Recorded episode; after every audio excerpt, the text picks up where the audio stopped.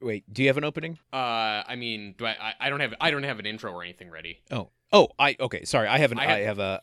I have an. I have an opening right here. Um, Oh yeah. and it reads: Okay. You two, Truman and Landon, have been invited to watch and record an episode on the Spiral Staircase. Ooh. There will be intrigue. There will be duplicity. Oh. There might even be murder. But above all, there will definitely be confusion. Enjoy yourselves, make yourself at home, and we are all thinking of you, thinking of you back in home improvement land.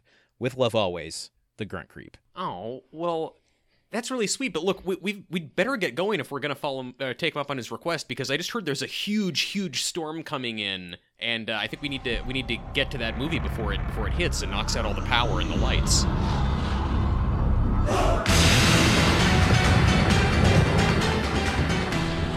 Maybe we're not alone here. Too many secrets. Judd Nelson, Nicollette Sheridan, The Spiral Staircase, a world premiere movie, coming Sunday, April 2nd. Everything will be fine. Truman, I, I hope you start this episode with uh okay here here uh, I mean I'm gonna give you Foley effects theater okay More. Um, okay, good. We've already had a lot. Let's start with uh um okay uh, a howling wind okay i'm you, you this is me talking to you truman the editor so i'm expecting you to put these in in post I'm just doing it now so I don't have to download new sound effects. I'm super lazy. okay there's the howling wind and then uh the beating the rapping of of rain no wait oh, oh, I'm sorry. Oh, sorry.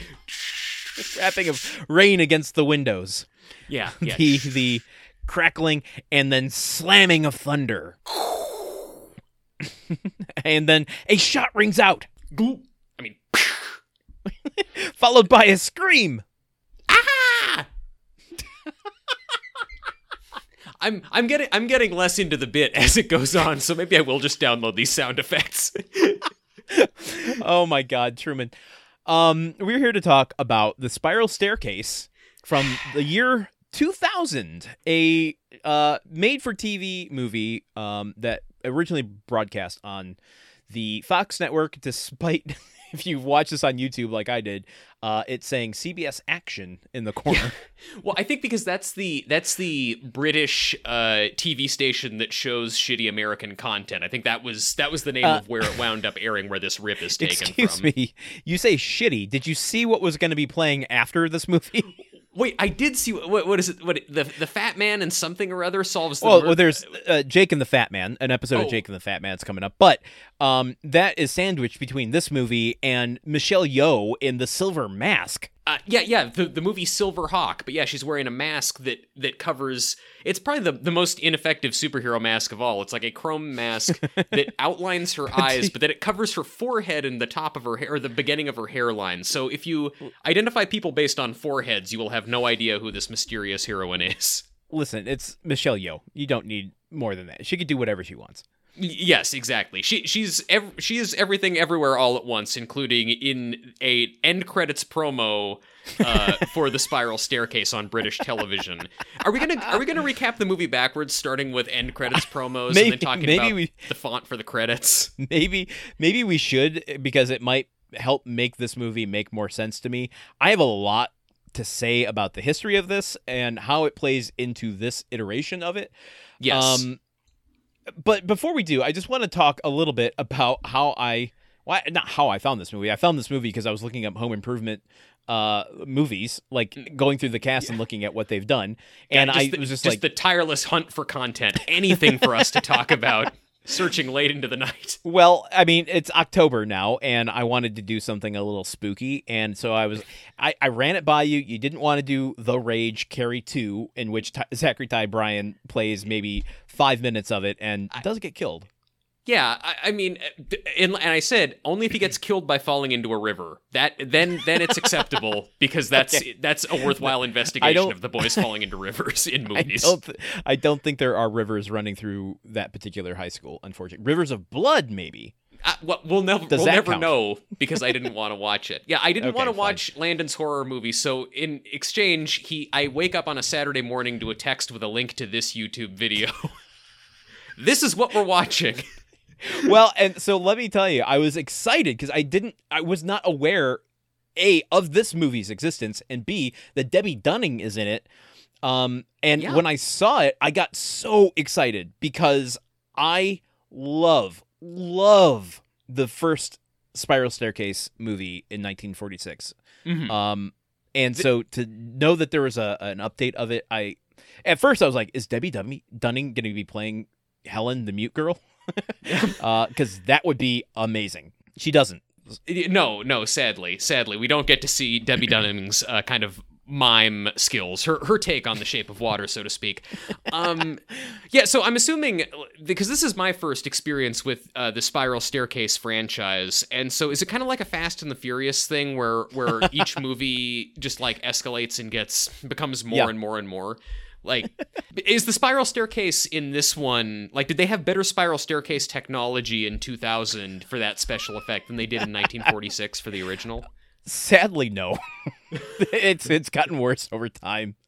This movie makes no sense, uh, and it deviates in big ways from um, the the 1946 version. Um, T- tell tell me tell me briefly if you can about the the 1946 version. Is this a classic film? I'm I'm I'm. Wikipediaing it, but you've actually Yeah. seen it. It's directed by Robert Siad, Siodmak, uh, Mm. which is one part of a brother duo, the other being Kurt Siodmak, who I would say together basically created the the roots of modern horror. Mhm. Um, Robert Sa- uh, Si- Siodmak uh, would eventually go on to become uh, an executive and um, greenlight a lot of projects. Uh, Kurt Siodmak would go on to write things like um, uh, The Wolfman and uh, Donovan's Brain, which is a novel that was turned into a um, sci-fi movie. Mhm. Uh, the original Spiral Staircase from 1946 uh, is very, I mean, outside of just being a remarkably great movie with awesome performances, it it it originated though there is some debate about this.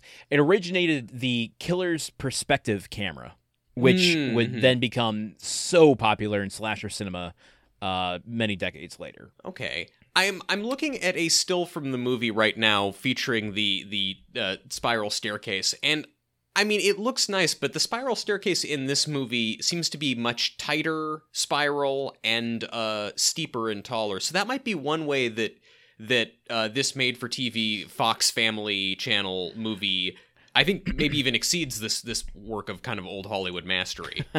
I don't know because the original didn't have this sort of Brahms the boy hidden, you know, in the walls sort of world in the manor that we're talking about in the mansion. Yeah. So the spiral staircase in the original is more prominent throughout, and I think plays a much more integral role, thematic role. I mean, like this one is just like at a certain point you go into a wall and there's a spiral staircase in there, and it's just like kind of indicative that there's this whole hidden side to the family, but the spiral staircase in the original is kind of thematic in that there's this twisty turning tail and you don't know basically head from tails a lot of the time. I, I, I have to say, yeah, for a movie called The Spiral Staircase, this movie has a shockingly low amount of actual spiral staircase content. I, I Yeah. mean, like, I know that, and the movie Aliens, to be fair, does not show you an alien until more than halfway through the runtime, but at least that movie, they're like thinking about aliens a lot and talking about Yeah. them, and the concept is there. This movie eh, has really, yeah, the spiral staircase means nothing. The spiral staircase is basically a prop that got the entire movie named after it. It's a it's a set piece for the climax for sure. Uh, Um, yes. Speaking speaking of, should I should I deviate? I'm realizing to maybe explain what this movie is about. Yeah, and then I'll finish with my brief history of the of the story. Yes, this is the way that people like to have. They like to get a little bit of history. They then like to get the synopsis that probably should have happened within the first minute of the podcast, really. Oh, well. And then they like to get the other half of synopsis. But this is this is fine. It's like it's like jazz, you know. Um, Helen Campbell, a mute woman who hasn't spoken since the death of her parents many years ago, takes a job as a nurse for Emma Warren, a wealthy, bedridden old woman who lives in a mansion on a secluded island. When Emma's skeevy son Stephen comes to visit with his new girlfriend, a massive storm traps everyone on the island, all while a mysterious serial killer begins murdering guests at the house, one by one. Okay, I'm into the sound effects again. So, so Yeah. yeah, you know, it's um uh, it's basically a locked mansion kind of Yeah. spooky gothy uh, murder mystery and i mean gothic in the sense of like literature not uh, you know black eyeshadow or anything although debbie dunning Uh, wears that's- black that's smoky. for a, lo- That's a lot of smoky, the, the not movie spooky. okay okay but so what yes tell, tell me more about the history of this movie now that people know what kind of movie we're talking about Okay, yeah. So it's based on um, one main book, uh, which is called Some Must Watch by Ethel Lina White. Though it takes that book didn't have the whole mute aspect to it. That that aspect was taken from another story at another time, uh, that goes uncredited. Um, the original has just some of the most fantastic performances. Uh, Dorothy McGuire as Helen is like, and I want to mention this now, even though I'm spoiling a little bit of the movie that we're going to be talking about, just so that I don't have to keep referencing this movie, the original movie. Mhm. Um, the and and this is true also of the other. Well, okay, so I haven't seen because it's very elusive. There's another TV made for TV movie called The Spiral Staircase, starring um, Elizabeth Montgomery, who we all know from um, as you know, uh, Bewitched, and oh yes Lillian of course yes Lillian Gish as the uh, bedridden woman, uh, Mrs. Warren. There was a actual uh, theatrical movie produced um, in 1974 or five, uh, depending on where you're looking, starring Jacqueline Bisset as Helen and Christopher Plummer as uh, Dr. Sherman, and um, playing Stephen is yes, that's right, John Philip quote Mr. Diabolique himself, Law. oh Um, hello okay now i'm on board all right Yeah, and that movie also. Um, so the the character in the movie we're talking about today is called Rachel, this kind of matronly uh, uh, housemaid. Yeah. Uh, in the 1974 version, she was played by Elaine Stritch, who we might remember Oh, yeah. from doing Soul Man uh, Yeah, this I- season Uh, yeah, who we might remember from Thirty Rock, where and she 30 was, Rock. Yes. yes, uh, you know, iconic role as Jack Donaghy's mom. Um, okay, okay, So the- that's cool. Yeah. This is a story that keeps getting told again and again. And the point I was going to make is that um, in both this 1974 slash five version and the original in 1946, the the arc of the character Helen and the moment at which she finally speaks, because it's all psychosomatic in her head, um, are both like so much more effective. Which is not saying too much here. Uh, yes. I, I've seen 15 second long commercials that are more emotionally impactful than the moment at which the woman who's been silent for the entire movie speaks her first words uh, in Yeah. The Spiral Staircase 2000. It it has an emotional impact when Dorothy McGuire does it in 1946, but it has a thematic impact in the 1974 version because it's like she speaks the words into the telephone as she's calling the cops uh, to save everybody, um, and it like ends with her first words. Like the it rolled the credits, and it was like it, it makes it such a much more impactful moment.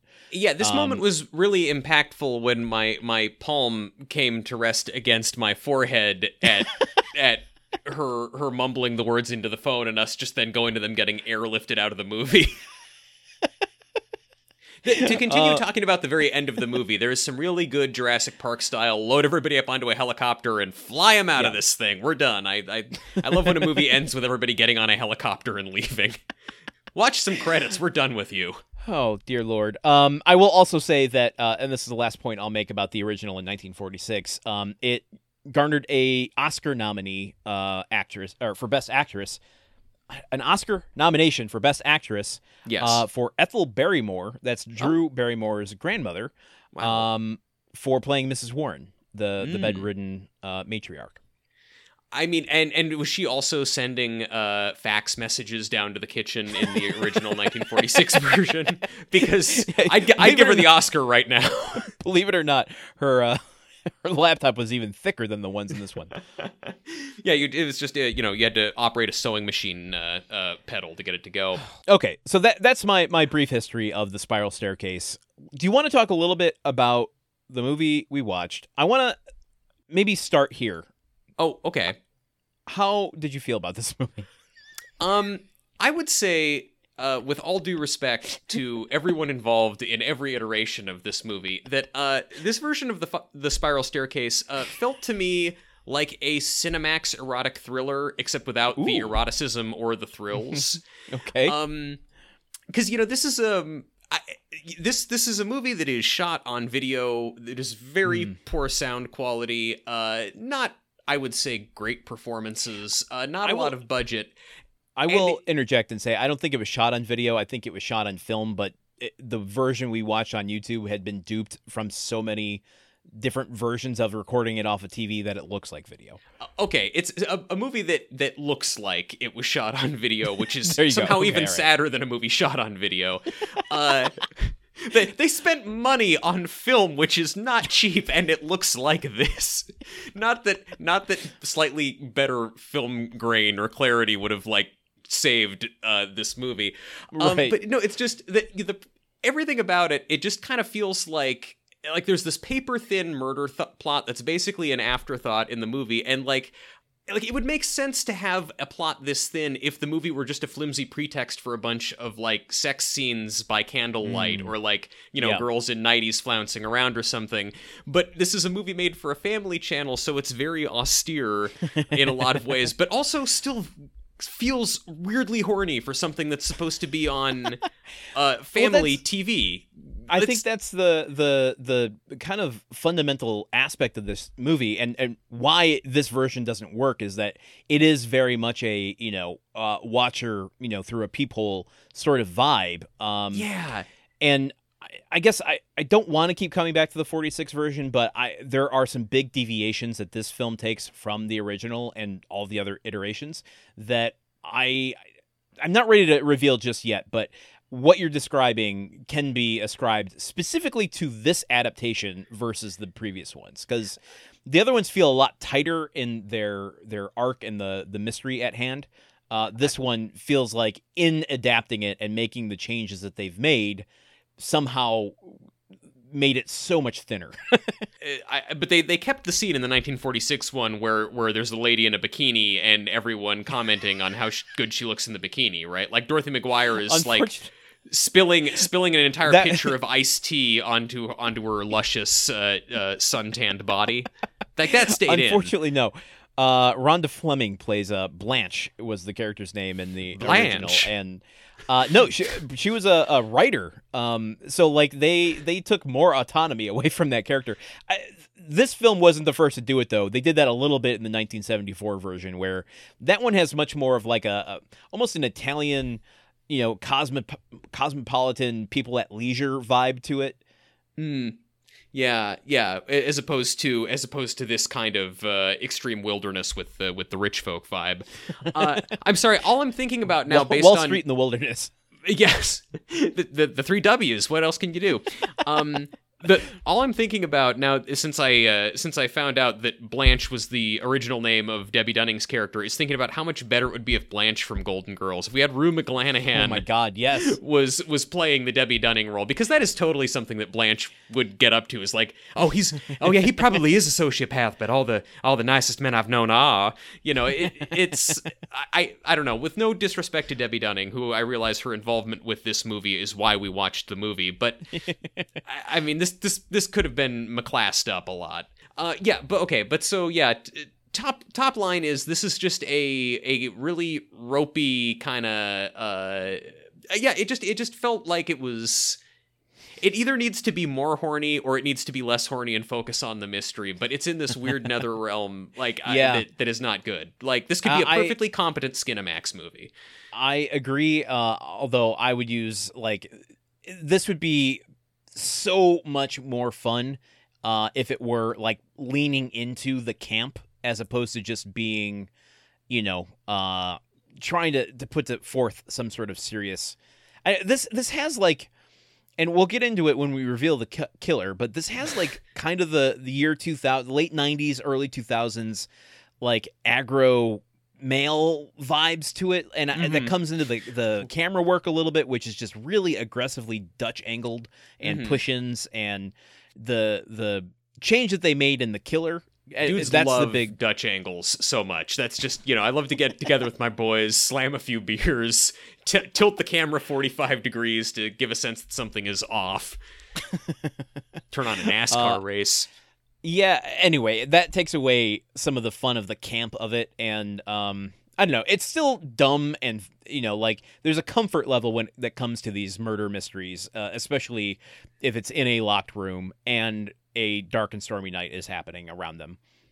I I mean, look, it does sound cozy as hell to be stuck in a mansion during a really big storm. It just it would be nice if people weren't dying when it happened, you know. I, the, Yeah. I really, you know, I it rained one it's rained one time in the past 6 months. So some some aspects of this were actually quite aspirational for me.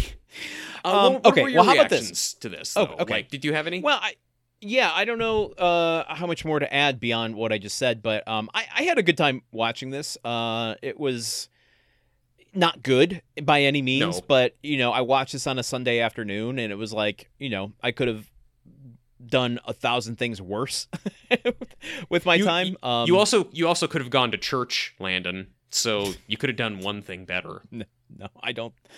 I, I, you have short circuited my brains. Just one too many things to comment on with that sentiment. Society is broken because men would rather stay home from church on a Sunday to watch a movie where Debbie Dunning is in a bikini, uh, getting iced tea spilled on her, than uh, than talk about the Lord. That's all I'm saying. Um, so I don't know. I it's not good. I would not have watched it had it not been for us doing a home improvement podcast and looking underneath every single stone to find content to do. But I, I enjoyed my time for what it was worth. Um, I will not watch it again, even though it's playing in the background while we're recording.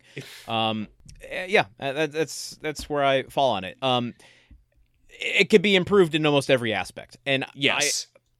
the thing is i okay so i went to see the invitation last night and i just want to make a quick parallel here where the invitation is a 2022 movie uh about a woman who does a kind of ancestry.com sort of deal and finds out she has um family in england that she is related to um uh this guy who seeks out his own relatives to give to a uh, vampire Mm-hmm. uh, in order for the for protection for his and, you, family. and you thought your family was crazy. I know. Uh, okay, so I, I want to go into a whole synopsis of that, but the point is that movie was awful. Um, Mhm. but I was in a bad mood, and it cheered me up because it succeeded in doing exactly what it was intended to. Um, it was like a CW style high camp, you know, high emotion teenage vampire movie Yeah. and I had a good time with that. And the same can apply here. I, I had a good time with this, but it was awful. yeah it's um it's interesting to watch to just think about think about how this movie you know th- yeah all of the circumstances that led to this being made are fascinating to me the people who said you know what we really need to we need to make something we have a we have a deal to make 90 minutes Yeah. of content for fox family what, and in, what in do we both got cases, I, I don't I don't begrudge any of the filmmakers or cast in No. either of the in the invitation or this movie. It's like if I were Judd Nelson and I got you know offered this role, I would have said yes as well. If if, if You know? I were if I were Nicollette Sheridan, who plays Helen, the protagonist in this movie, who has no lines to learn and doesn't really have to do anything other than walk into scenes, be pretty, and either look confused or scream and run away. I man, you have to hit your marks. I would learn. I would stay up late and and put down duct tape on my floor so that I could so I could hit them perfectly. Because if that's all I have to do, that is that is money well earned. Just hang hang out hang out in a in a castle type mansion and look one of two ways. Great. Yeah, but no, I d- despite that, God bless everybody who worked on this. I don't it's just um the the end product is as laughable as some of the uh horror web series that I worked on a few years ago that are somehow somehow still floating around on Facebook Watch. Okay, Um, so yeah. we're almost 30 minutes into this episode already. I think uh, what we need to do, since this is a murder mystery, we need to go through the cast of characters real quick. Yes, yes. Okay.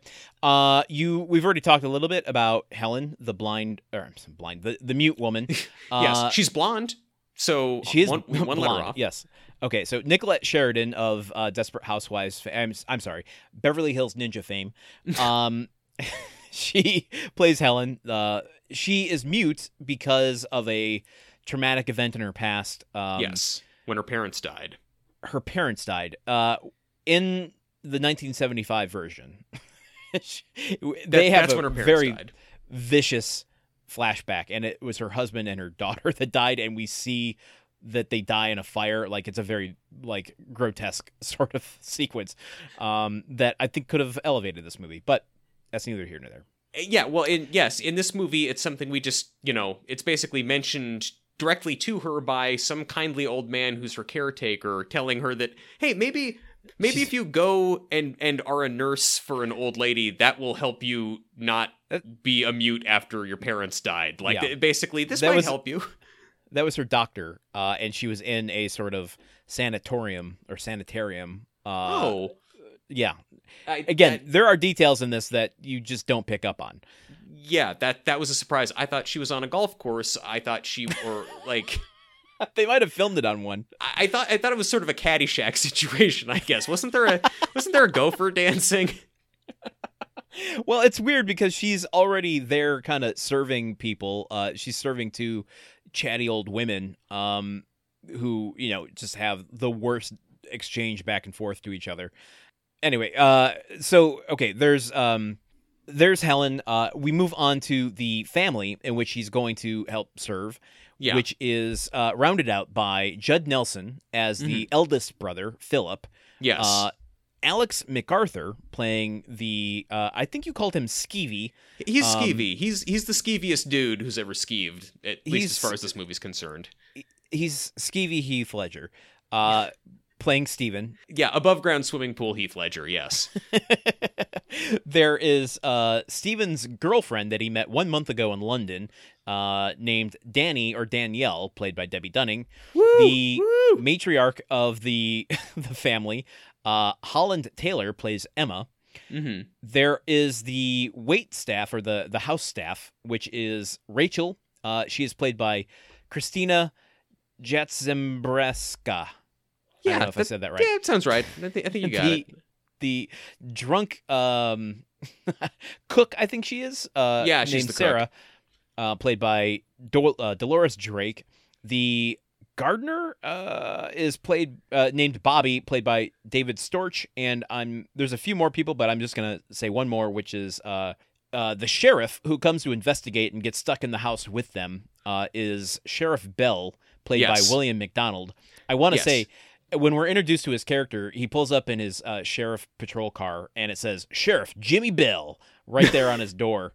and what's funny to me is that this character is modeled after a character that's just called Constable in the original movie, and Constable in the 1946 version is played by James Bell. So Nah. little Oh. little throwback to to the original. I, I just like that we watched we've just watched two different movies about tough as nails southern sheriffs and neither one of them despite their larger than life personalities decided to put their actual name on the side of their squad cars. So i think i think sheriff Yeah. jimmy bell just big dicked uh, alden rockwell and all the county line boys to give a vibe of uh, Sheriff Jimmy Bell, he's kind of got Andy from Twin Peaks vibes to me. like Andy with Twin Pe- Andy of Twin Peaks vibes with a mustache. I, it, look, I have so I have so much to say about Sheriff Bell's police work, but I feel like I don't know. Is now the time to talk about it, or or how how do you want to accomplish things? Because I also actually Oh yeah, talking about Sheriff Bell gives me a chance to talk about the very cold open for this movie. We're not going Okay. chronologically, but I just want to, Okay. which I think Hit me with also, okay. So look, this also I think continues to back up my theory that that this movie at every moment feels like the first five minutes of a porn film. Like just just like you're. Because the the movie the movie opens up and it's just like four beautiful young women in kind Mm-hmm. of like kind of scanty skimpy midriff revealing clothes super short shorts are the walking down a street bright colors and midriffs. and yeah, everyone everyone's doing it. Those those pants, how low can you go on those pants? And you know, so, some creepy dude watching them from across the street. One woman is alone and being followed by this dude. She then sees a super cute kitten and picks it up. And well alone on this walking path, and then this guy attacks her, tries to strangle her, and she runs away. We cut immediately to Sheriff Bell and his his fellow cops on the scene trying to figure out what's going on and he's talking to this woman who's just been attacked and she mentions that she saw a cat and Sheriff Bell is something like, "Wait, you saw a cat? What kind of cat? What color was the cat? Tell me more about the cat. It had one orange paw. He is like, I'm like Sheriff Bell. The, I- I mean, cat interesting maybe. The, the killer could still be out there. Maybe if we got details about his appearance or which direction he was going. Like it seems like I don't understand the cat focus of this investigation. I know. And I, listen, this this is a point of contention I realize in this movie and possibly between us. You are not a cat person. I know that for a fact. I, I am not a cat person. That's very true. What I am actually in the market for a cat soon. So, uh, I I love cats and uh, I I will never turn up my nose at cat content. That said, I have no fucking idea what this cat has to do with this movie. It comes up multiple times. the, the cat comes back it the very next day in fact uh, yeah I, I think that landon if you're looking for a cat that's great it's just if you were on a lonely walking path at night in the dark and you see one maybe don't pick it up and cuddle it right then and there or at least if you're going to I've- take check I've your tried- surroundings first I do. I do that a lot, actually. I do try to coax cats over to, to come over and let me pick them up. I do You're- see you're- them around the neighborhood quite often. you're taking your life in your hands every time according to according to this movie I just want to meet Sheriff Jimmy Bell. Well, okay. I mean, uh, uh, good good luck then. I guess. I hope that you're. Well, honestly, th- this this woman fights off this murderer pretty easily, and I'm not trying to downplay the fact that she got attacked. I mean, like that's that's obviously no good, but like this this killer is able to ruthlessly dispatch a lot of people, including spoiler alert, Sheriff Jimmy Bell, who is like has a gun and stuff. But uh, on multiple occasions very thin waif-like young beautiful women are able to just just kind of like a light shove flatlines him completely. So it's maybe it wouldn't i'm just saying maybe like i don't know how you would fare against that like is he more lethal towards men or is he I don't know. I, I I'm wondering if because we're here talking about the opening and we're talking about the the first crime that happened, if we want to reveal the killer now or do we want to make that a lackluster reveal at the end the way that it's lackluster in this movie? And I only ask because from the get-go when we see the creeping eye, you know, following the woman, um they show basically his whole face. Like there's no mystery as to who the killer is. I mean, we haven't met the character when we first see the the face of the killer. And and you know, they're doing their best to like hide it, but it's just such a poorly directed and composed shot that it's revealing too much of his face. And so Yeah. the whole rest of the movie hinges on who is the killer when okay, side note. I first watched uh, uh, unusual or usual suspects many many years ago. You know, Mhm. back in the the VHS days. yeah because it's an old movie everyone first watched it many years ago We we we watched it as a group, and I remember distinctly going through that whole movie, waiting for the twist of it to go. Okay, how is Kevin Spacey not the killer here? Mhm. Because they do the opening, and it's Kevin Spacey's voice, and it's like Kevin Spacey has the most distinctive voice. How are you trying to fool me that this isn't who did this whole thing? but he's also a noted impressionist so i mean uh, look i i don't know landon maybe maybe you're just like i don't know you, you've, you've got perfect pitch or something and you can tell voices perfectly as someone who was completely fooled by the usual suspects and had his mind blown by it and is not ashamed to say it i i will i will let you have that alone all right, all right. That that said, uh, we we know who the killer is basically through a faux pas of directing, uh, very early on in this movie. Um, and I guess we'll we'll save it for the reveal at the end. But no no no no no let's no let's reveal it now dude it's the groundskeeper the groundskeeper did it his name is billy right billy Bobby. Bobby. Bobby. Fuck it. I don't give a shit. Bobby, Billy. It's Billy now. Uh, yeah, he. This is a character who shows up like two times and then disappears from the movie. Yeah. Uh, conveniently, he because he goes back to the mainland when the storm hits, and he's got the boat. But you know, there's this whole thing of like clearly he has the transportation to get back and forth from the island, and uh, this is okay. Tying this back into what we were talking about, I think the cat thing is that it's his cat or the cat is associated with the manor, mhm. and to see the cat on the mainland at the killer's things or at the the crime scenes. at yeah, the killer's things, Th- no, I prefer no. Call them the killers things. All the Doctor Holmes. yeah, uh, what do you think of the, these killers things? Well, we have to connect them all on a map. All these different killers things. okay, my deteriorating brain aside, uh, I think that because we see the cat throughout uh, the movie, not much drawing attention to it, but it's like it's always on the bed with uh, uh, Emma, the old Mhm. woman.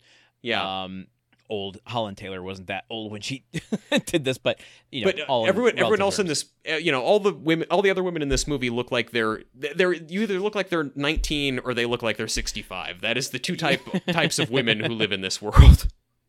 Anyway, the cat's around the manor a lot, and so I think it's just a very half-hearted and not at all effective way of trying to say uh, give a clue as to who the killer is. Like clearly, it's someone. Clearly, it's the cat. In the house. obviously. Listen, uh, my very first feature film that we wrote and directed was, was about a killer cat. So uh, if it went that way, cat I would have been, I would have been way into it. I, I think well, it, it just it's ridiculous because Bobby the the groundskeeper the reason Yeah. that he was he's in town attacking this woman and then we jump to one year later is because we find out he's trying to frame uh Stephen Oh, the bad God. son. This And- was such a confusing and convoluted thing. It, it's the the point of the murders is to pin them on the bad son Stephen so that then somehow the inheritance when the woman dies goes to him.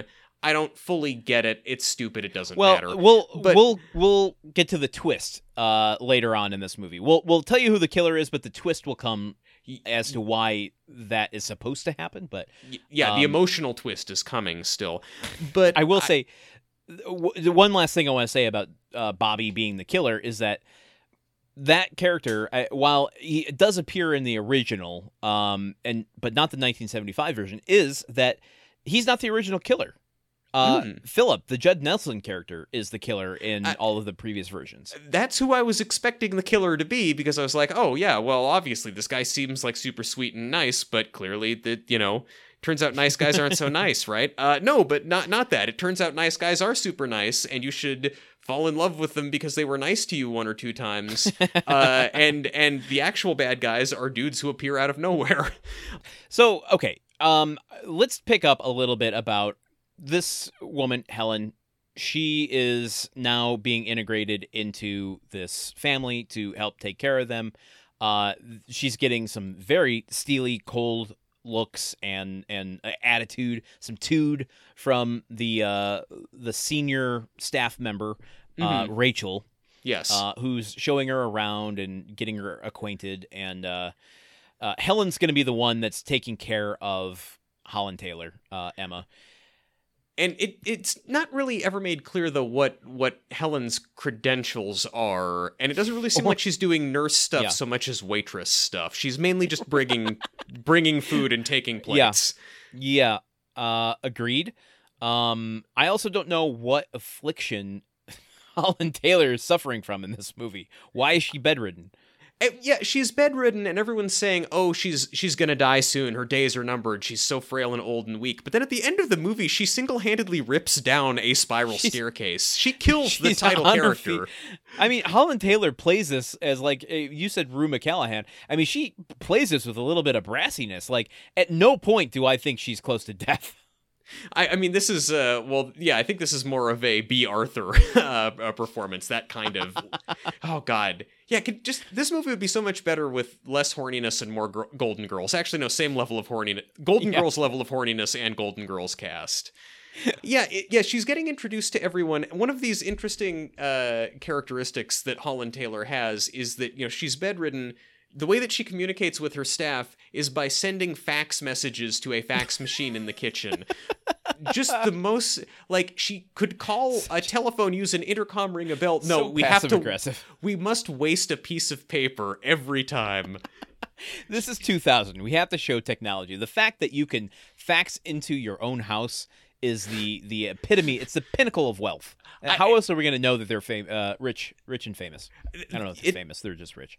I mean they, they're you know i listen people came from miles around to see the uh, see the lady text her own fax machine. I mean this this is the invention of texting right here. They became Yes. famous for that.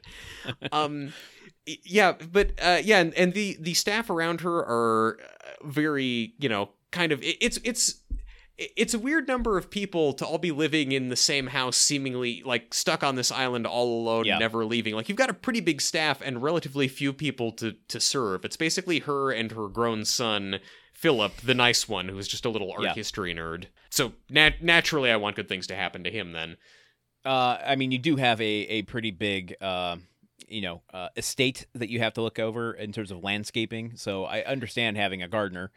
The the cook does seem a little superfluous with Yeah. such a small amount of people. Like if you were no, if you knew you were having people over, maybe just hire a cook to come in. Um, Yeah. And, and by the way, a, a- okay, so the cook is like one of these very like Benny Hill esque uh, caricatures of the drunk perfect. maid uh, sneaking nips of the whiskey and then That would- hiding the key. that, that that no, that is absolutely perfect. I was trying to put my finger on what stereotype this felt like, but yeah, it's very much just you know the kind of the always saucy, comically drunk, uh, working Yes. class lady. uh, played by Elsa Lanchester in the original, and not that comical. Uh, Elsa Lanchester, the Bride of Frankenstein herself. Oh, Um, okay, so uh, that's the staff. Uh, there's a lot of I don't know dynamics. The, here's a problem there's with not. this. There's not that many. You're right. There's not that much anything. This movie, th- this movie's an hour and a half long, and about forty-five to fifty minutes of it is kind of just Nicollette Sheridan walking around gardens or like having one guy be fumbling and awkward and cute to her, and another guy be skeevy to her. It's just walking around being beautiful. The other thing too is that there's a lot of odd time jumps in here. So like you go from that first murder scene to one year later. Like it so abruptly ends that Yeah. it, and then it cuts to one year later at Nicole Sheridan at the the asylum or wherever she Mm-hmm. is. Uh and then once she comes to the manor there's a, a another super quick cut and it just says one month later but the Yeah. title is on the screen so quickly that like if you looked away for two seconds you would miss how long she's been here so you just kind of assume she's integrated into this family immediately uh it's bizarre Well, yeah, but but also there nothing has changed in her relationships with Yes. anybody around her that would indicate that it's taken a month. So even if you blink and miss it, it's not it still feels like her first day because the you know, the the head housekeeper is still frosty and cold to her. The cook is still just kind of drunk and not paying attention to her. I mean, that's the other problem with having your main character be a silent protagonist, but then not giving her any depth or character or anything to hold on to because it's basically most of this movie is just her in a scene and characters having conversations around her as though she isn't Yeah. there or giving her orders. So I just I just want to point out in the background as the movie's playing the scene where she accidentally spills the iced tea on Debbie Dunning just happened. yes, And what's funny to me about the scene, and we could talk a little bit about Debbie Dunning now, but what's We funny to me about that scene is that uh, Debbie Dunning has uh, she plays this character that's come over from London that she met Stephen the the skeevy brother. and it would um, be it would be so great if she had a British accent, but sadly she does not. I just don't want anyone to get their hopes up and go rent this movie immediately. And I want to talk a little bit about the timeline of. She says she met him a month ago, and that he uh, that the mother's going to die soon. There's going to be a huge inheritance, but she doesn't know. He's never said numbers, so she doesn't know how much it's going to be, and she's trying to get that information out of Helen, but clearly she doesn't talk. Um, the thing is, she spills this iced tea on Debbie Dunning, who is lounging on the front lawn under a parasol and uh, you know. That's about it in a, in a bathing suit. And she spills this iced tea on her and debbie dunning reacts like she just got this iced tea all over this expensive you know uh, lacy dress or something that she's not going to be able to get it out of. It's her skin. She just spilled iced tea on her skin. Like It's- just grab a towel. Just ju- jump jump in the water and get your bathing suit wet. It's like yeah. Uh, yeah, she has she has really big bunny in the Big Lebowski energy, just kind of lounging Oh, yeah. and being mean on a honestly uh, and honestly in every way, kind of that uh, kind of that character. Um, yeah, Debbie Dunning here, I I don't know. I I mean, I think she's having fun with the character. I Yeah. just I don't know. I mean, it's it's it is what it is. I don't think she's. I, I I wouldn't say this performance is transcendent necessarily. I mean this is there's no transcendent performance in this movie so that's not on her I like and, uh, what- I like William McDonald as Sheriff Bell. I'm not going to claim Okay, that that's alright. transcendent, but I think he's kind of good. Uh, but the problem is that it's the the changes that they made to the character like take every characteristic away from her. Uh, you know, I think she does what she can to like. I think this is meant to be kind of the the I don't know in the 2000s. Just we depicted women so grossly, and we, we we kept it up. I mean, don't you know? Don't count us mean- out yet. We've made some changes, but we're still going pretty strong on that.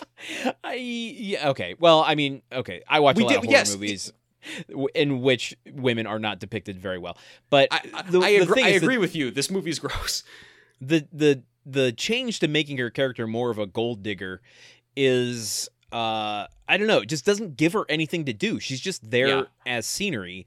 Mhm. And so I mean how do you even build a character out out of that? I mean, it feels like anything that she might layer on top of it in terms of a performance would just be confusing. So you kind of have to play it flat.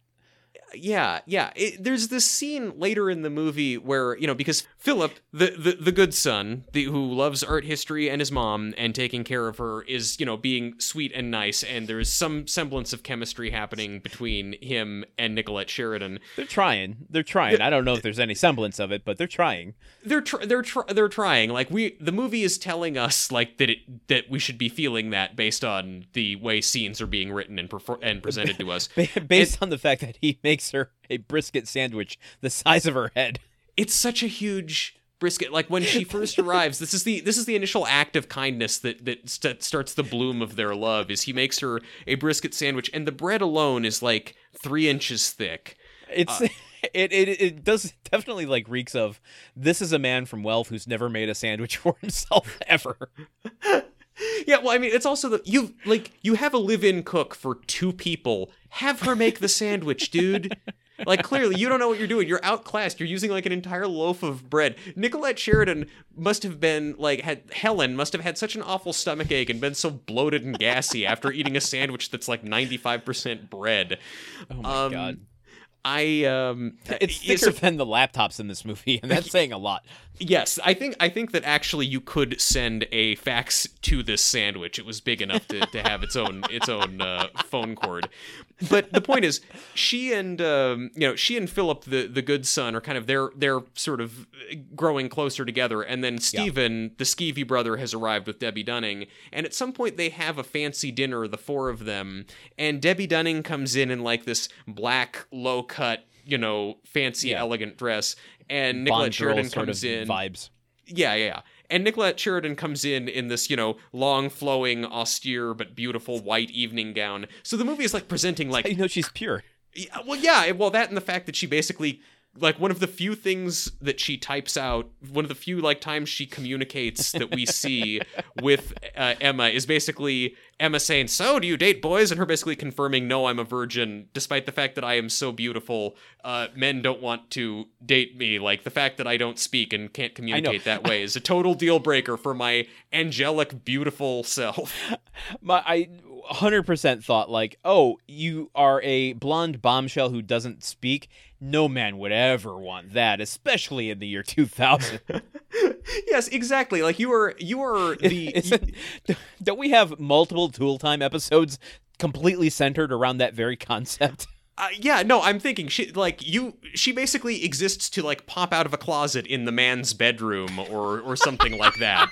Like she's she's she's the one. Like there was there was a cut scene from the man's kitchen episode where Tim is like, and the best part is when it's time to clean up, you know, and he opens the, the pantry and she comes out in a little French maid outfit and and and whisks everything Oh away, and the audience goes wild, Yeah. and the grunt creep comes out like wearing a French maid outfit too. I, don't know. It's been a while since we've watched the show. It has, yes. So she's, but she's presented like always, like she's usually wearing white. But even in this scene where it's like her sitting on one side of the table, Debbie Dunning sitting on the other, and it's like the movie is trying to say like good versus evil and purity versus inequity or something. But Greed, yeah. I, I don't know if inequity is the right word, but they like. They, they, but it's like you haven't put anything into either of these characters, so it's like, wh- what is this supposed to be? You're making it act like it's this big emotional showdown, but it, Right. it's not. Eh, eh, Well, yeah. I mean, she did spill iced tea on her before this, so there is.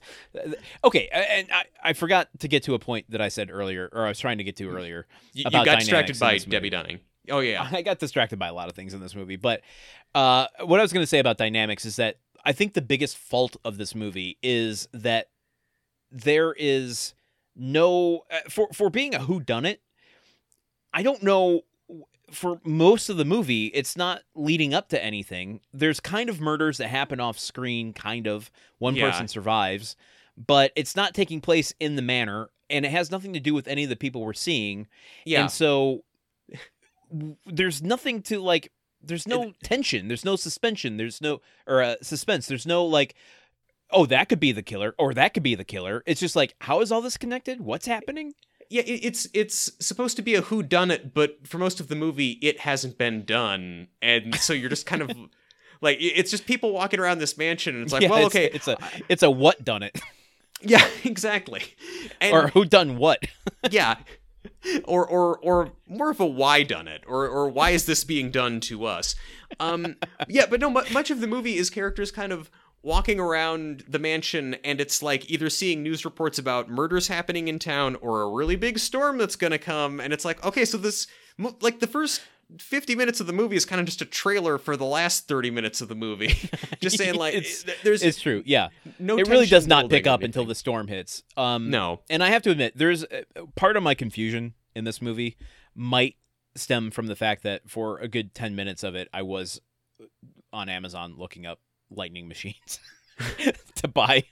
I'm like watching all the lightning and and sound effects going on outside. I'm like, I wonder if I can get that for inside my house.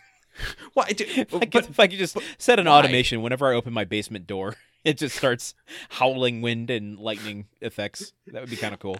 I, I- I guess home ownership does something to a man. I, I don't understand this impulse, uh, but may, may, maybe I will one day.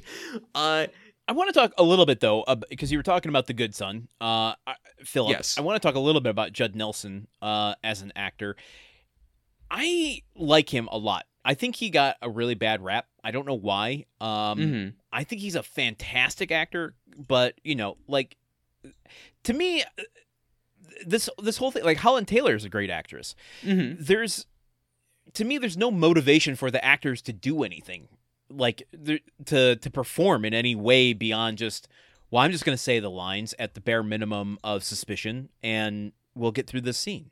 Yeah, yeah. Be, you know, because it's because I feel like it's hard to really. I mean, uh, acting is hard. I feel like not that I'm an expert, but like really getting into a character, crafting a character, is a difficult thing. And if you're being directed the way that you're being directed on this movie, and if everything about the production of this movie is suggesting this is just. Th- This just is. We're all getting paid here. It's like, yeah, I, Yeah. I wouldn't invest the time and effort in that. I would basically be hitting my marks and doing my lines and going back to my trailer and like rehearsing for the play I'm doing in a couple months or whatever other movie I want to make. Yeah. Yes. Which is I don't know. It's a shame because a I think Judd Nelson. I- think him in Breakfast Club is easily one of the best, if not the best, performance of the '80s. Mhm. Um, B, I think he could have had a career and been like James Spader. Uh, had James Spader's career. Mhm. Um, if things panned out a little bit differently. So to see him here doing basically nothing, um, I was going to tie this back into uh, people being suspicious or not suspicious, or that's what we're supposed to think. Like, I- it almost, and also the the change of the the killer at the end. I wonder how many, how this is orchestrated, or if it is orchestrated at all, to go. Oh well, we know who the killer is. The people that would watch the Spiral Staircase when it was first broadcast go, "Oh, I know the Spiral Spiral Staircase." Uh, I, I don't think there's a lot of like Turner Classic movie heads who are going like, wait, Fox Family doing a made-for-TV adaptation? I have to in- see this. Set the VCR 2000, on. I think maybe. Like my grandparents were still alive in 2000, and they, if they saw that the Spiral Staircase was on, they would have gone, "Oh yeah, I like that movie." The the yeah, okay, you're gonna be surprised at who the killer is in this one. I you know it's interesting to me. It seems like so many things have changed because you said that the original book muteness wasn't a factor in it, and then Yeah. a lot of the things that were then that that then the movie did. This made for TV movie has changed. You know, the identity Yeah. of the killer is a big one. It added a bunch Uh, of In the 1946 version, uh, the killer was actually targeting um, people with disabilities. So there was a yeah, go ahead. A blind woman was killed, and yeah, Yeah, so not okay. So not only do you change who the killer is, you also change the killer's mo, and Yep. it, it's it seems like the the spiral staircase is not even really a story anymore, as so much as just sort of a couple of concepts that screenwriters document. occasionally grasp. Yeah, like exactly, exactly. It can be amended as many times as we need to, but so it's it's like so long as the story has a spiral staircase and a lady going to be a nurse for another, you know, older lady. That that's all you need Uh-huh. to count as a spiral staircase movie. It's an anthology series. Well, you know what? It's been 22 years since the last adaptation. I think it's time for another one. I, I think I think spiral spiral space case. You know, I think we take it spiral staircase X. Take it into orbit. I am there for it. As long as we can cast Debbie Dunning uh, as a recurring role from her Leprechaun 4 part. Yeah, no, she'll be the, the equivalent of the constable in this one. She will be the law enforcement. oh, yes. And the way that we change the ending is that everyone's trying to figure out who the murderer is. They call Space Sheriff Debbie Dunning to the Space Spiral Staircase Station to figure it out. And then uh, she just solves the crime and arrests the bad guy and, and doesn't die because she rules. That's that is my I, I don't know. That's my pitch. I, I look forward to hearing what you want to do with the Spiral Staircase uh, uh, franchise, but I, I think there's a lot of opportunity here. I, I'm I'm just putting my money where you're. I don't want too many cooks in the kitchen on that creative endeavor. You just have my money and my green light, so you go make your movie. all the cooks in my kitchen are nipping off the brandy and making banter and uh, and making gi- brandy. gigantic gigantic space sandwiches in space. Uh, in space, no one can see your bread is massive. Uh, so okay, wh- Yeah. what else about this movie? What else is there? what what else about this movie? Let's get into the actual like um I don't know, murdery like okay, this is one of the points at which I get a little confused and maybe you can clear this up for me. The sheriff uh there okay, there's here's a big scene that we haven't talked about yet. They uh Philip, Helen and the gardener go to the mainland. And Yes. while they're on the mainland, there is another attack. Them them going to the mainland for so, whatever reason put me in mind of the scene in Wet Hot American Summer where they all go into town and everyone's so excited to woo. Um, and much like that scene in Wet Hot American Summer, which suggests that they've spent like years in town being heroin addicts, in this in, in this scene of them going to town, Helen sits with a with a copy of Art History magazine at a cafe from like what- afternoon until night. There is a time to, and she hasn't left okay. the table day to night. you have cleared up another mystery for me that I wasn't even going to bring up here, but I'm like, what is Ah Magazine? Yeah, the, the entire time I was just trying to figure out Ah Magazine? Is that like a play on O Magazine? yeah, they couldn't they couldn't get Oprah to agree to to put her magazine in this thing. Um, Art yeah, no, because history. wow. because Philip, whose job I guess is buying and selling ancient works of art or like famous expensive works of art, not ancient necessarily. He asks her because she's going into town to pick up a copy of his copy of Art History magazine, which is waiting at the local newsstand. So you have a fax machine in your house. To, so your mom can fax messages downstairs, but you don't have the internet, so you can get this. That's another matter. But yeah, but so he asks her to pick up Art History magazine, which is, I guess, a weekly, monthly magazine just about art history. and then, she, quarterly. I, yeah, I, I, how, I mean, I guess there's a lot of art history, and we're not making that much more. So, you know, it's a pretty well trod beat. Um, Yeah. yeah, but that's that is what she spends the entire day leafing through at a cafe. But there's an attack, right? There's Yes. a, there's a big attack on the island, uh, and Helen is targeted at one point, but she gets away. Mhm. Um, the the man. Okay, so this is what gets confusing to me is since Helen gets away, there's an attack on another woman, right? Mhm. Like there's this uh, other blonde who walks into her house and sees something on the floor and screams. Yes. Well, no, this is that that's that's the woman's roommate getting home and seeing the body and screaming. The body of who? The body of uh, the body of Bonnie, the unseen woman who gets murdered while everyone's in town. This movie goes out of its way I mean, this movie goes Okay. out of its way to avoid any real violence. Like the multiple people who get murdered, you mostly get a close up on their face and then screaming, and then you see them lying down later. There's no actual violent acts in this movie. So this movie Yeah. I, I mean, look, maybe this is how it should be. That this movie is very free to kind of be like, "Hey, look at these sexy ladies in kind of like form-fitting clothes and bikinis," but no, not a shred of violence. It's like maybe, maybe that's maybe that's better. You know, maybe that's a better thing than exposing our families to violence. I'm just, Just saying. for thought. I I, I wouldn't think. be opposed. I wouldn't be opposed to the Spiral Staircase, the third movie in a Knives Out trilogy. Hmm. Yeah, you know what? I could see that. I could see that. Uh, yeah, that, what comes after a glass onion but a spiral staircase?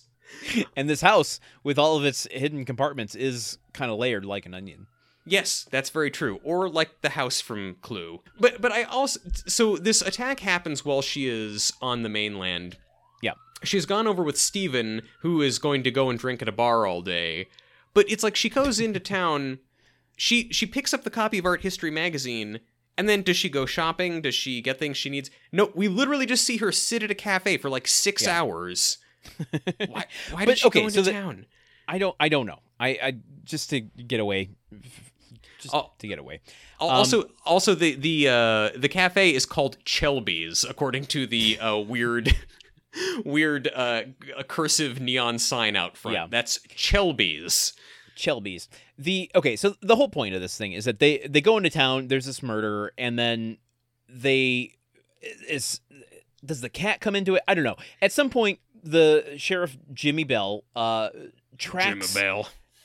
tracks trouble back to the manor, Yes. and his main suspect is uh Skeevy Steve, um, and is trying to to pin it on him. And we can Yes. talk a little bit more now about Jimmy Bell's uh, police tactics, but um, that's how we get into the the I guess the second act, the final act of this thing, where the storm is now hit. All of the players are locked in on this island.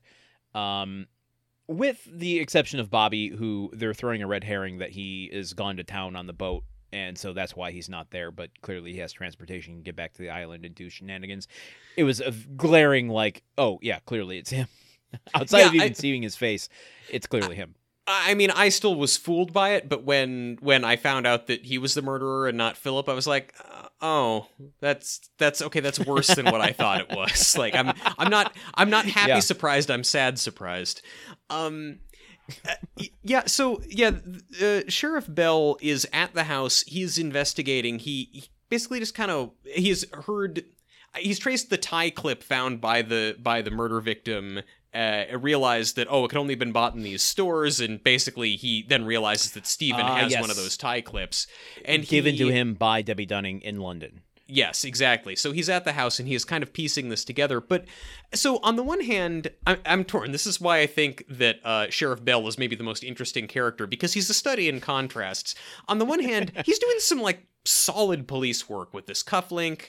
Calling the Yeah. store in, in London and figuring out that's where it was sold, and he goes there and he's piecing things together. He sees the cat at one point walking around and sees that it has one orange paw, just like the woman mentioned, and I guess immediately, even though this is a just assault case, random nighttime assault case from over a year ago, his vice like brain has trapped that fact and immediately connects it and he realizes, oh shit, this th- this cat is part of it. He realizes he's on the case. So Yeah. he's doing all this smart, good police stuff, but then on the other hand, he then tells all of the suspects and bystanders and suspects' friends everything that he's thinking of as he's thinking of it so everybody knows exactly where his investigation is and the suspects can try and affect the Uh-huh. And, outcome. uh, And after so, allowing them to traipse around the house unmonitored, just going yeah. from room to room, eh, you know, in their own home with a million exits to the house and ways to get to the mainland. I was missing the steady hand of Sheriff Wopat uh, in this movie. I felt like I felt like Tom, Tom Wopat would have cracked this one right away. He would have given a few a few growly speeches, talked to Patricia Yeah. Richardson on the phone one time, and, and nailed it. Maybe would have cracked his hip as well if he ever had to, I don't know, spin kick Rachel or something. Well, no, his his stuntman would do that. It- the- Oh, yeah. Ra- Ra- you know the, the lights have gone out. Rachel would helpfully snuff out the candles before attacking him. yeah, and also the sheriff. Uh, another thing about this is that there's this mystery going on, and you'd think, okay, there's a mystery the police are investigating, and then Helen will eventually get into the investigation and start investigating faster and better than the cops. But No! here, here's the. But I want to pause real quick. What's what? What is the mystery? Somebody has died, and he suspects Stephen, and Stephen says, "No, it wasn't me." Yeah, There's no real mystery. There's just a a conflicting view on what happened. Like no one died in the house yet, so I don't know where all the suspicion and tension is coming from. Like yeah, someone needs to die in the house while everyone is there in order for it to be a true locked room mystery. And it's it's playing like it is, but the parts just aren't there. and also the the movie seems to both want you to think, well, of course Stephen did it. He's a total dick. Like he's an awful, awful person who the movie has spent the past hour making us hate.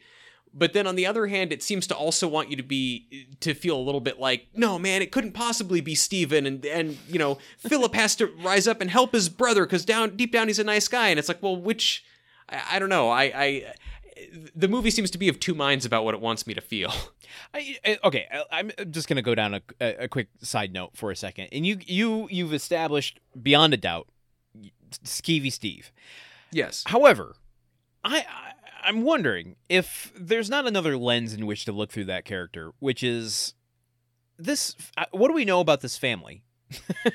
you know, what kind of dealings do they do? Are they good people? He's off. He's separating himself from the family. He only comes back when he when he needs something. Maybe he's off doing good, and this family's actually bad. Maybe he's the good guy, culturing himself. He's interacting with other countries and people, and he's he's broadening his horizons and his mind. And maybe he needs money because he's helping uh, organizations across the world to help people. He's yeah, he's helping he's helping a lot of really young up and coming drug dealers who are trying to uh, get rid of some cocaine that they uh, have in their house and need to sell to somebody. I look, I, yeah, you know, I'm just saying we don't know either way. So I, I think No. you know. I mean, look, I don't think I don't think that like that that these people are the families from Succession, and he's like if if like cousin Greg decided to to move away and do right, like he comes into the house wearing sunglasses indoors first and foremost. That's that's a sign he's not a good guy.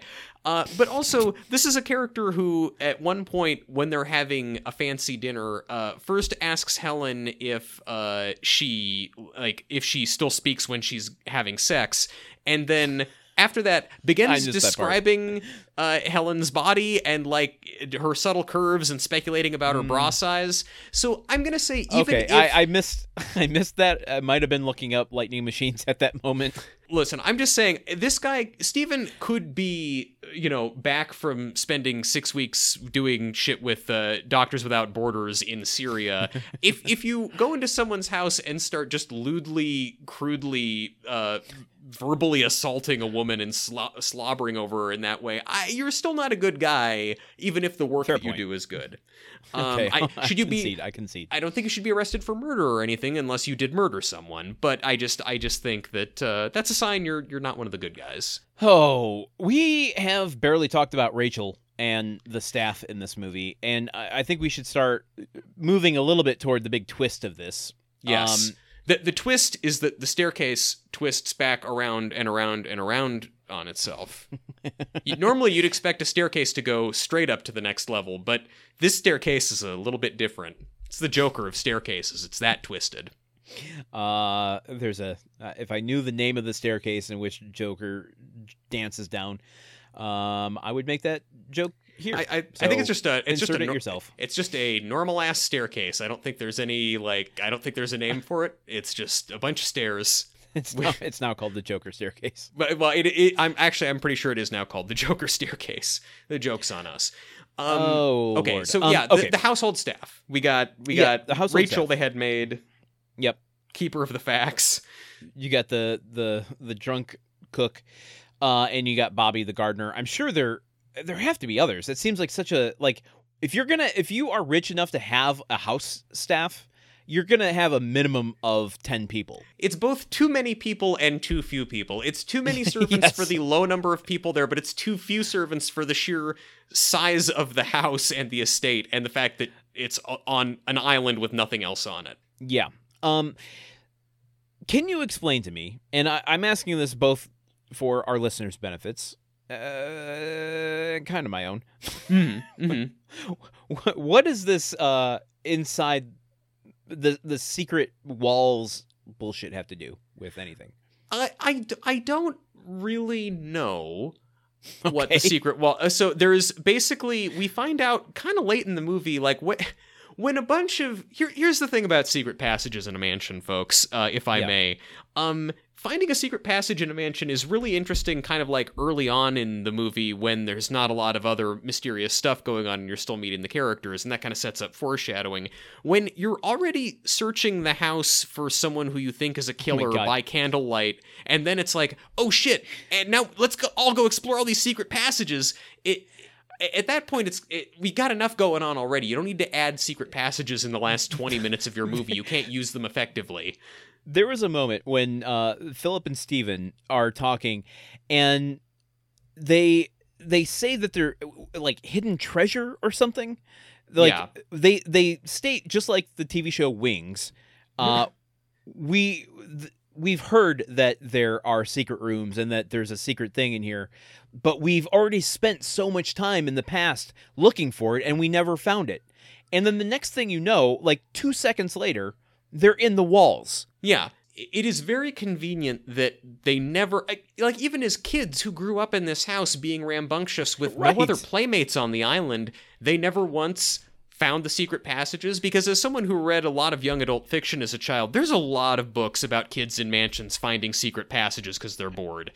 Um, I will tell you if there is a secret passage in your house and you have a kid over, he will find it. Or she will find it. Or they will find it. The Yeah. thing is, anybody anybody can find a secret passage it doesn't matter who you are who you love what you believe secret passages belong to all of us I'm, I'm just saying kids are like divining rods for secret passages. uh, there there was a um I, I remember I don't know why I, maybe we were just getting ideas for our own home, but my parents would take me to open houses of um things around the na- uh, of houses around the neighborhood that were up for sale, and Oh, I remember shit. going to one once and going into the kids' room, and there was a closet, and inside the closet there was a hidden door that had a secret playroom beyond it, and I'm like, fuck that. I, and I Oh. spent the rest of the time while my parents were uh, looking around the house in the secret playroom, and I'm like, ever since then, I have wanted a secret room. How- I'm an adult male, and I still want one. how do you as a child see that and experience that for a little bit of time and then go back to to your You normal don't. life without a hidden playroom like that is a it wound has it, it has created a secret hole in my heart that I have not yet secretly filled. that is the most baller shit in the world. That that was that is that is a stepdad trying to buy his new kid's love right there and and Yeah. succeeding at it. And Um you wow. you better believe, as I am now in a position to finish an entire floor of uh, uh, my home, I'm thinking 100%. How can I fit a hidden room in here somewhere? God bless. Are you going to do like what if it's like a basement below your basement, like a mega basement that's like under a rug, or do you want Well, do you want I- a door in the back I of also- the closet? I, I did talk about seeing The Invitation. I also saw another film in the theaters the same day called Barbarian, and that's what that film's about. And I won't go any further about that. But suffice it to say, that turned me off of the idea of going lower than the basement. Oh man, it's it isn't it isn't it ironic, folks? Alanis Morissette herself would laugh at it. Landon finally gets a house with a basement and then becomes scared of basements. Um, no, I'm not scared of basements. I'm scared of going below the basement. okay, okay. Well, I'm glad. I, I guess I haven't seen the movie, but I'm glad I live on the second floor. Um, yeah. So yeah, this movie. Yeah, this movie throws secret compartments and secret passages at you to very little effect because you're more kind of concerned about finding out who the murderer is than sort of Yeah. exploring. Like being chased by a murderer is more interesting than a secret passage just because there's immediate peril. A secret passage is curious and interesting, especially if it leads to a, you know, secret playroom. Uh I, it's, this film leads to a secret s- spiral staircase. Like there's an entire, like it almost I kind of feel like House of Leaves style. There's another house inside this house that nobody knows about, to the point that there is a s- spiral staircase and like arched doorways going into other rooms. Like, how do they not know based on the blueprints of this house that this exists? How do they not know that? I don't know. I'm I'm of two minds on it because on the one hand, it's like, yeah, you've lived there for how long and you don't know like the basic layout or you haven't like looked at the walls and realized, wait, there's all this empty space. Yeah. On the on the other hand, I've lived in my apartment for like 10 years and I don't know the names of any of my neighbors. I also don't know where my rooms are in relation to rooms in other units. So uh, maybe people are just bad at knowing where they are relative to the rest of the space around them if that makes any sense. I guess so.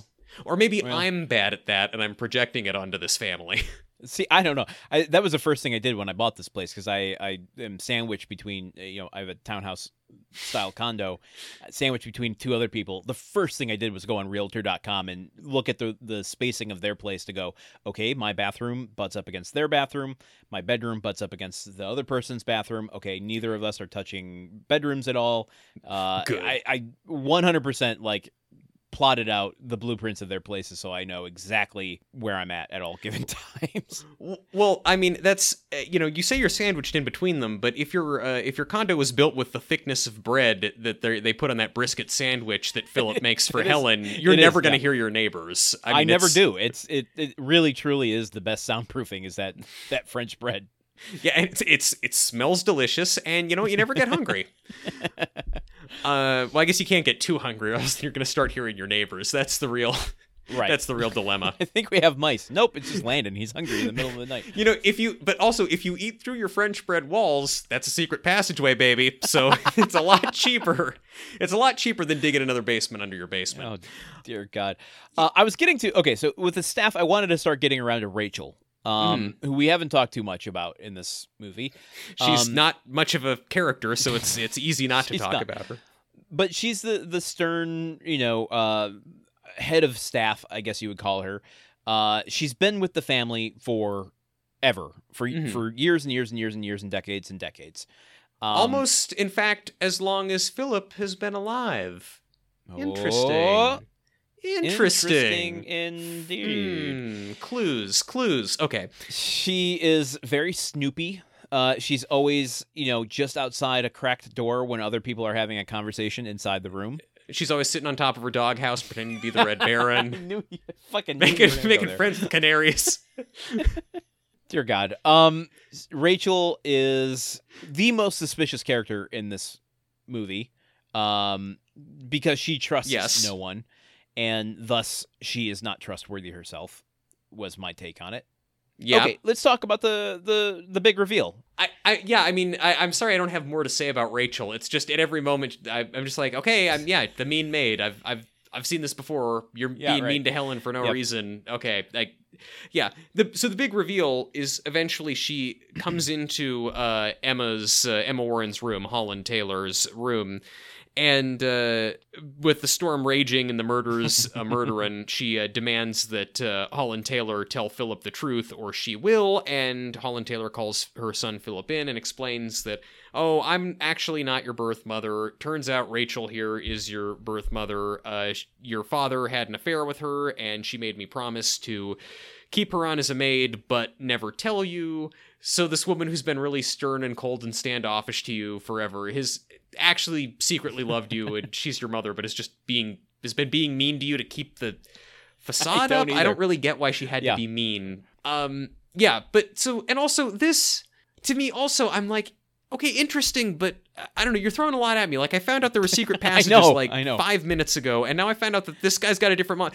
Nothing happened for an hour. Let these things breathe. And also, people keep dying. Like there's Yeah. a dead cop in the house, and you know about it, and the murderer's in the house too. And now I have to think about your like lineage. What? It was uh it was a very heady turn uh, at the last second. The okay, so I have questions though that I don't feel like were sufficiently answered. She is Philip's mother, Okay. Right? That's the twist, not Holland Taylor, Yes. which means Yes. that Yeah. Philip would still be entitled to his father's fortune after his not mom, though real wife to Philip's father dies, right? May I mean, but not if he's an illegitimate, like not formally acknowledged in the paperwork. Like if But it's not in the, per- will. He's the fucking person in this house. Philip is the only person in this movie who is doing paperwork. He certainly knows about his mom's will. How would he know that he's Yeah. not uh, legitimately in it? Okay, that's true. No, that's a good point. Yes, Yeah. and also because she Okay. raised him as his own, as her own. Of course, yeah, Okay. of course he'd be in it. Yeah. So okay, fair Second on both counts. That was a ridiculous point that I was making. Uh, Is yeah. Holland Taylor's son? He's a legitimate son between the father who's not here I mean- and Holland Taylor? Question mark. I'm assuming. Yeah. I mean, that would be that would be fucked up if he if he knocked up Well, okay. the same woman twice. Wow, and the second time when she was already like in it wrapped up in a massive lie, and your wife is raising Yeah. like your bastard son is her own. Like that's a lot to. I mean, you're already a shitty dude. But you have to be a really shitty dude. well, to, okay, like- and so I think you see where I'm going with this. Rachel, then, as we are finding out, and we'll, I want to, I want to unpack the actual scene in which this happens, but we find out Bobby is actually Rachel's son from a different guy. How does he get the money?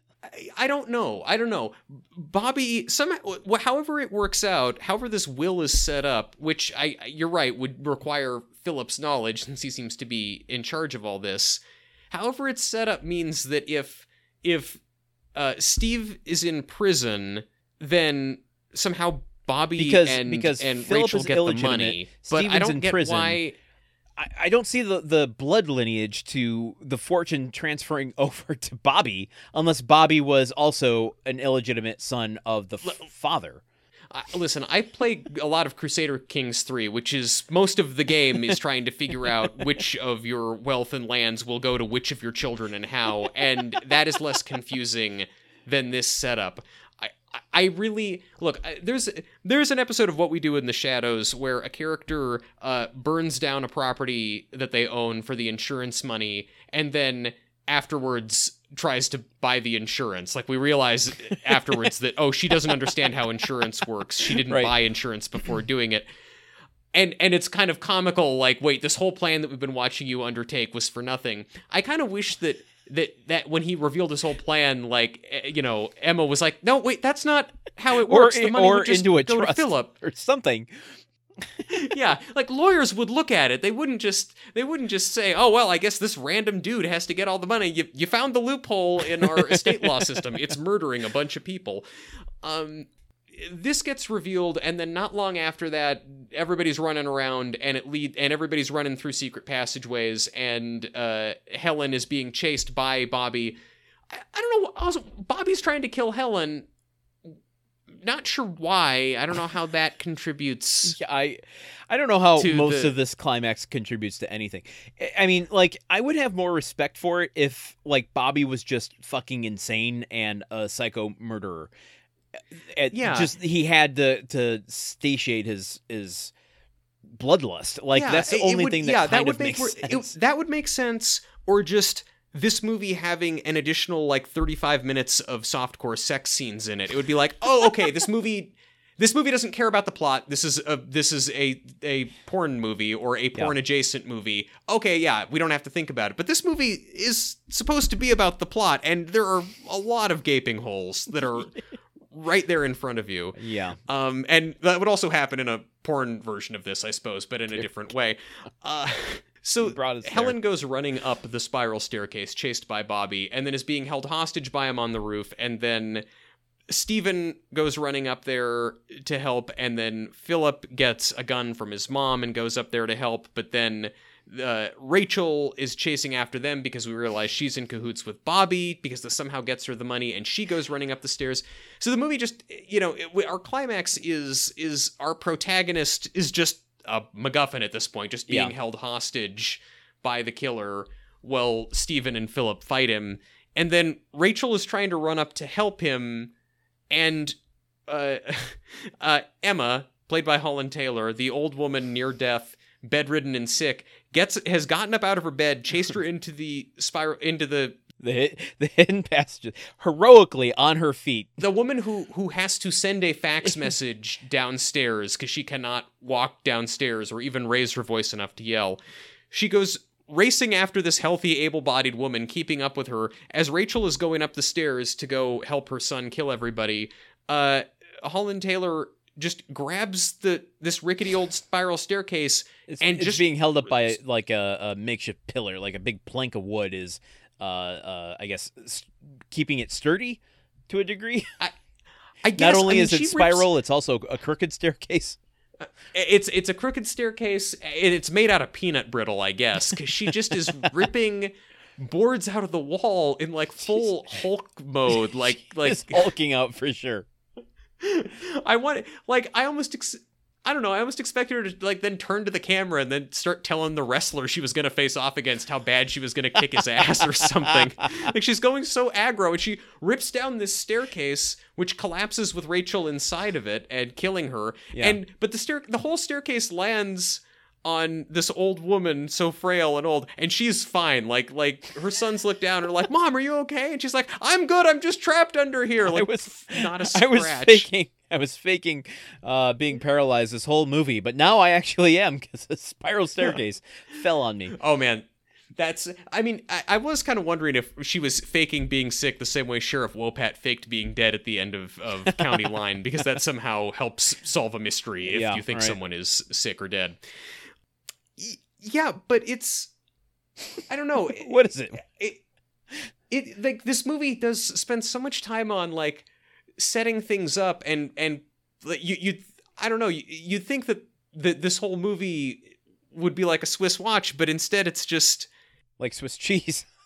it's like Swiss cheese gaping holes uh perfect yeah cut to, cut to black uh, you know run, run across the stage blackout everybody that's thank you for coming out to our improv show um I mean, you you summed it up perfectly. This movie, uh, from like the the 15 minute out point to the end, just and thens itself until it makes no sense anymore. And then she runs into the room and locks the door, and the killer's behind her. And then she is out on the balcony because the window's the only way to get out. And then there's a you know New York style um uh uh ladder Fire system escape? fire Yeah, escape exactly. on this old manor and then she's wet Maria and from West Side Stories on the other end of it like yeah uh, nothing about this like has any kind of carefully constructed uh uh i don't know structure to it at all uh it's just a lot of flailing around in fake excitement if this was going to be a movie about getting chased around a mansion, they didn't spend the first half of it setting up, ooh, secret passages, ooh, cool room, ooh, Right. look at this window that overlooks this thing. Right. They, they instead were setting up all these vibes and moods, but then the climax was getting chased around a mansion, so it's like, oh, okay, I guess there's secret passages now. Well, uh, all right. Oh, I guess she can go out this window. Well, that wasn't built to. Um, I'm gonna Yeah. I'm gonna start to wrap this up by saying if you are interested in a classic locked room mystery, I mean, a go watch the original classic from 1946. It's uh, fantastic. But if you are like that doesn't have enough uh, secret passage stuff for me. Uh, there's another film from 1933, I think it's called. Uh, I think it is. Uh, it's called The Secret of the Blue Room, um, Mm. which I also watched very recently. Uh, completely separate from this movie on my own spook 'em up 2022 lineup um so, uh, is, is that, I'm sorry, and does that one have the Ninja Turtles in it? That The Secret of the Blue Room? secret of the blue room does not no it doesn't but it also Okay, has a cat okay. it, it has a cat that kind of gives the secret panel away uh by someone going well how the hell did a cat get in here um Wow, so cats are really sort of key to the to the locked mansion to the uh, gothic ooh, yeah to, the locked gothic mansion genre Yeah, the, the key to the mansion was cats all along. um, I, I should say before before we wrap too much up, do we want to talk about the climactic uh, Helen talking scene? Do we have any? oh god thoughts? yes okay i yeah how can we pass that up um Phi- so Philip, it's yeah. Go on. Well, I was just gonna say, in the original, like, it's it's such a pivotal moment. Like, they they build it up to like, um, in order to save somebody's life, she has to call for help, and so it it puts it on the character to like have to get past her psychological aspect, you know, uh, uh, hang-ups and trauma in order to save somebody else's life. It, it like and because she couldn't save her family, she thus has to, you know, she can save somebody else by getting over it. One thing led her Yeah. into it, another thing gets her out of it. Yeah. This movie, Hmm. The- F- Philip has been Philip has been shot in the fracas, and even though all the bad guys are dead and the danger seems to be over, he is dying, and suddenly the phones have started working again, and she's got like the sheriff's cell phone, and the people on the other go- end are going, "Ah, sheriff, are you okay? Should we come help you?" Helen, is that you on the other line? just just stay silent if you want us to come help you. I mean, also it's like, wait, the, the, so the sheriff went to this, you know, mansion on an island to investigate the murders that have been happening, and we don't have we we're not hearing back from him after this storm when he was alone with one of the suspects. Well, I mean, he didn't ask for us to come check, so uh, I'm sure it's fine. I'm sure he's doing okay. Yeah, so there's not like a huge amount of stakes at that particular moment for her calling for help. I mean, because it seems like help is going to get there anyway. Yeah, I mean it's it's it's a completely wasted moment, and because it's the one moment that you know she can play, and it is completely deflated of the emotionality. Like it comes across completely lackluster. Just like, Mm-hmm. "Uh, this is Helen. I need some help, please. Yeah, First words, 122 minutes into the movie. Th- this comes after she and Philip have confessed their love for you, or at least Philip has confessed his love for her. When it's like, again, you don't. These two people don't seem to have any relationship. They just were in a house while some Yeah. murders happened, and then Well- Philip got shot. Like this, this thing's not going to last. Is what I'm no, saying. No, of course it's not. This is one of those weird holdovers, I think, from early movies and and stories where people meet and fall in love immediately. Uh, But really, that was, I think, code back in the day, um, with for Mm. horny. Like you could like yes, they they just want to fuck and they can't fuck until they're married and they can't be married unless they're in love. Therefore, I love you just means let's get dirty. And it's just funny that in a movie as kind of horny and sexually frustrated as this one, that they still have to use that old time. Like they they don't have to use any old timey codes to have Debbe Dunning in a in a bikini, but they do. But they do Right. have to for for this. I think that co- that coded language just kind of got lost to time, and people just kind of found it a quaint thing that people fell in love in movies overnight. Yeah, I mean, uh, props to the movie Speed, where Sandra Bullock and Keanu Reeves talk a lot about how relationships that form under traumatic circumstances never work out, then they agree to just base theirs on sex. That's Yeah. like, you know, a very a very realistic depiction of relationships. Thank you, Speed. um, I like Speed a lot more than the Spiral Staircase. Th- this version, at least. I'll go watch the other Yeah. one, but I think I I think that I think that the action thriller Speed much better movie, more competent, more I- involving, better acted, better effects, more exciting. hmm I mean, you make a Um, compelling case. Uh, I think I got to watch Speed again to really know if I agree with you. But You know, Speed also I think really spoke to my personal experiences with uh, public transit in L.A. Uh, Spiral Staircase. She does ride a boat, uh, no, not a boat. She rides a bus to the town. Yeah, So I guess true. that's good public transit representation. yeah, uh you know so uh, but still i think speed yes still speed is better um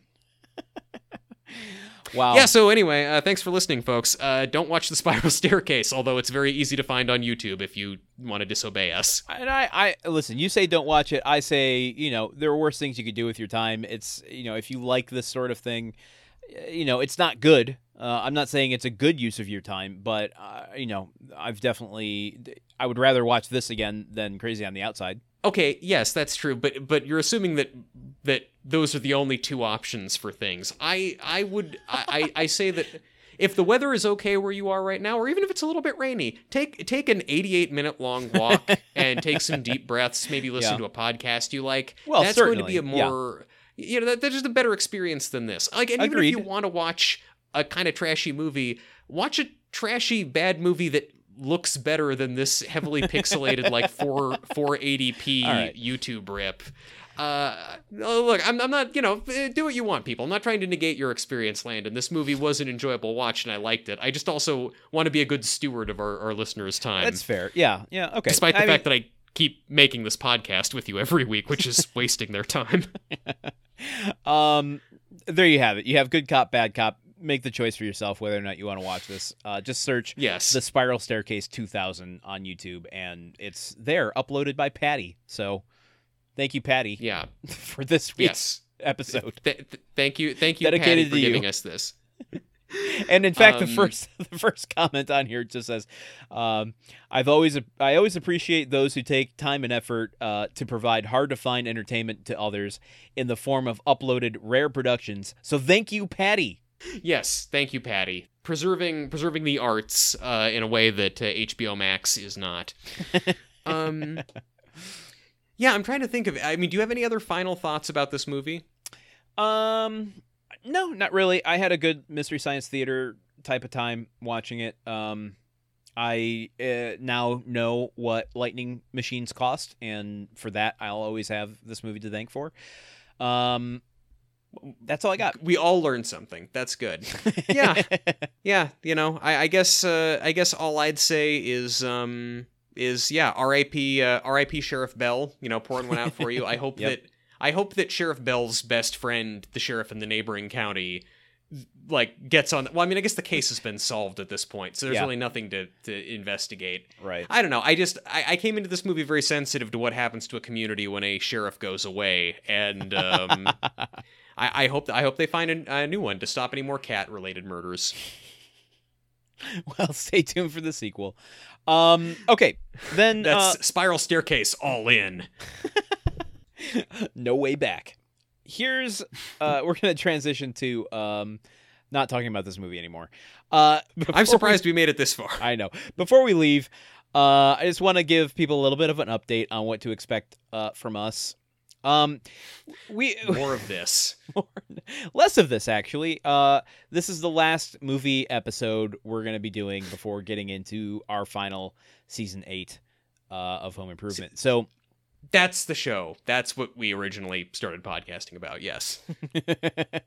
it's been a while. Um, you know, we've taken this time because we were both going to be out of town. We had some odd things going on, weird scheduling things, hard to commit uh, to a weekly thing. So, and I think I just needed to get my head on straight before we entered our final season. Uh, I needed some time to reflect on how great it's going to be to have one more season with Jonathan Taylor Thomas, my best friend, as Randy Taylor. Like I am so excited. You have 25 more episodes with him. it- just to see him in every single one of the remaining home improvement episodes is going to light up my life and honestly thinking about that um it brings a smile to my face i can't wait to start this new season i think it's going to be a real positive vibe So, uh, we're going to take one more little extended break, not too much longer. These episodes, these bonus episodes, have been coming out every other week. So, um, we won't have an episode for you next week or the week after, but we will return in three weeks with season eight, episode one of Home Improvement. And we're going to be in the home stretch, buddy. Yes. That's that's an ominous thunderstorm we need we need to start the season before the storm gets here. Uh yeah it's i'm i'm excited and a little bit scared honestly of just what'll happen to us emotionally. And Yeah. also if i'm being honest i'm concerned uh about making sure that we get it right you know? Uh Yeah, we've been doing too. this for a while and it's easy to be flippant uh and uh you know i want to make sure that we uh you know see this thing off in a way that we'll be satisfied with because if we fuck it up i am not i'm not doing it again i'm not watching the whole show and making a podcast about it again We got to it nail all this over again one. doing our audio No. commentaries. we, oh god we got no we gotta we gotta get it in one one and done one and done. Um, I guess you know, uh, maybe I, I don't know. You can always edit this part out. I, I'm not going to reveal too much, but I will say, you and I have been talking quite a while now about what comes after grunt work, and Yes. we're, we've got a plan in development, and I think yeah hopefully you will all be excited about it. I know we are. Um, yeah it will be We're- the we're- end of Home Improvement, but it won't be the end of Truman and Landon.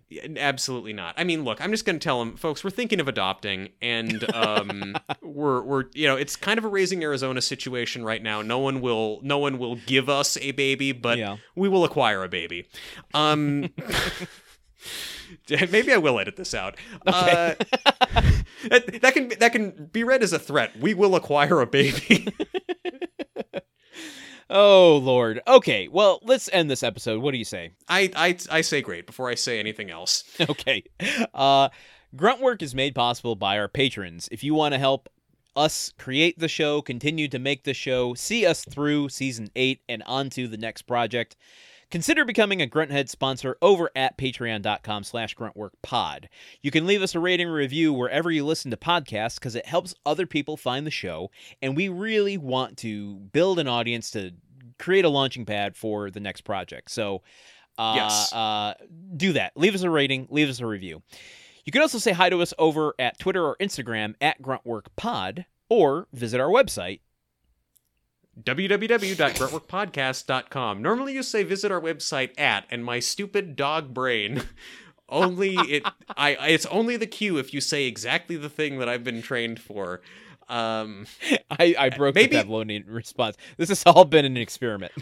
Why am I drooling so much all of a sudden? What are you doing to me here? Uh, Honestly, I'm drooling because I have like there's like three crackers on a plate right in front of me that I've been looking at for the past Ooh. hour, wanting to eat, but I'm not going to do it into the microphone. cheese and crackers sounds So that- good right now. Not even cheese, just crackers. That's how Oh. that's how bad it's gotten. That's how you roll. You're like Quentin Jaws. Okay. Uh, at our website, you can subscribe to our newsletter and uh, listen to all of our episodes from every season of Grunt Work, Home Improvement, our bonus episodes. They're all there. Scan them, look them up, and listen to them in your earbuds. I almost S- scan I- them, oh, print them out, sign them. use your dot matrix printer. Send it to the kitchen with a Yeah, request. have have your maid bring your iPod up and set it up outside the door. Play it loudly. Oh God! Until three weeks from now, when we bring you another episode of Home Improvement, I've been Landon Solano. I've been Truman Capps, and remember, if you've been traumatized into muteness, the best way to stop being mute is to just have more trauma, and then it just goes away.